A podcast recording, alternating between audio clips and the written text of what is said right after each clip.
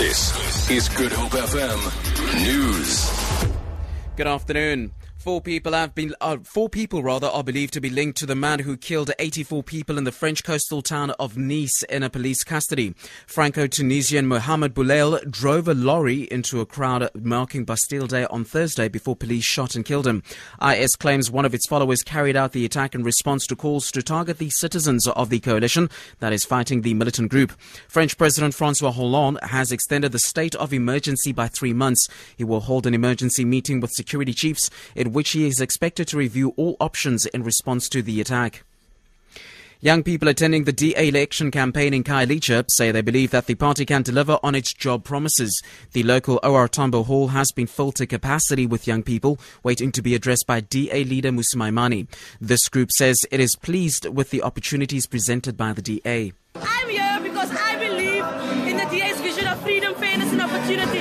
And I believe if I can make a change with my vote and everybody else makes a change with our votes, then the DA will rule South Africa and all our youth will have job opportunities.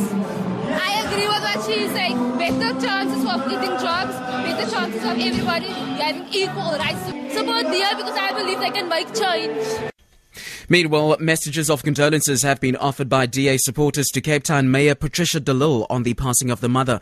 It is understood that she passed away late last night. de Lille is also present at the rally.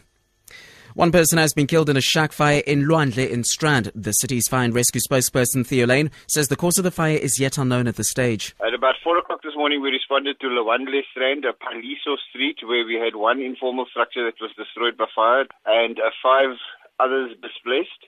Uh, no other injuries were reported. Uh, the incident was handed over to the South African Police Services for their investigation. And finally, the family of a Cape Town athlete who will be representing South Africa in the Rio Olympics says he'll always be a champion in their eyes.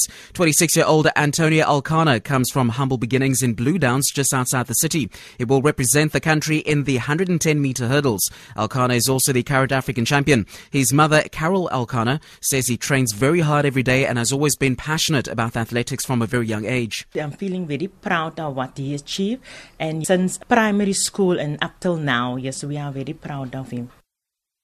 That's a wrap for your news bulletin at this hour. I'll be back with more at 1 o'clock for Good FM News. I am Eugene Bateni.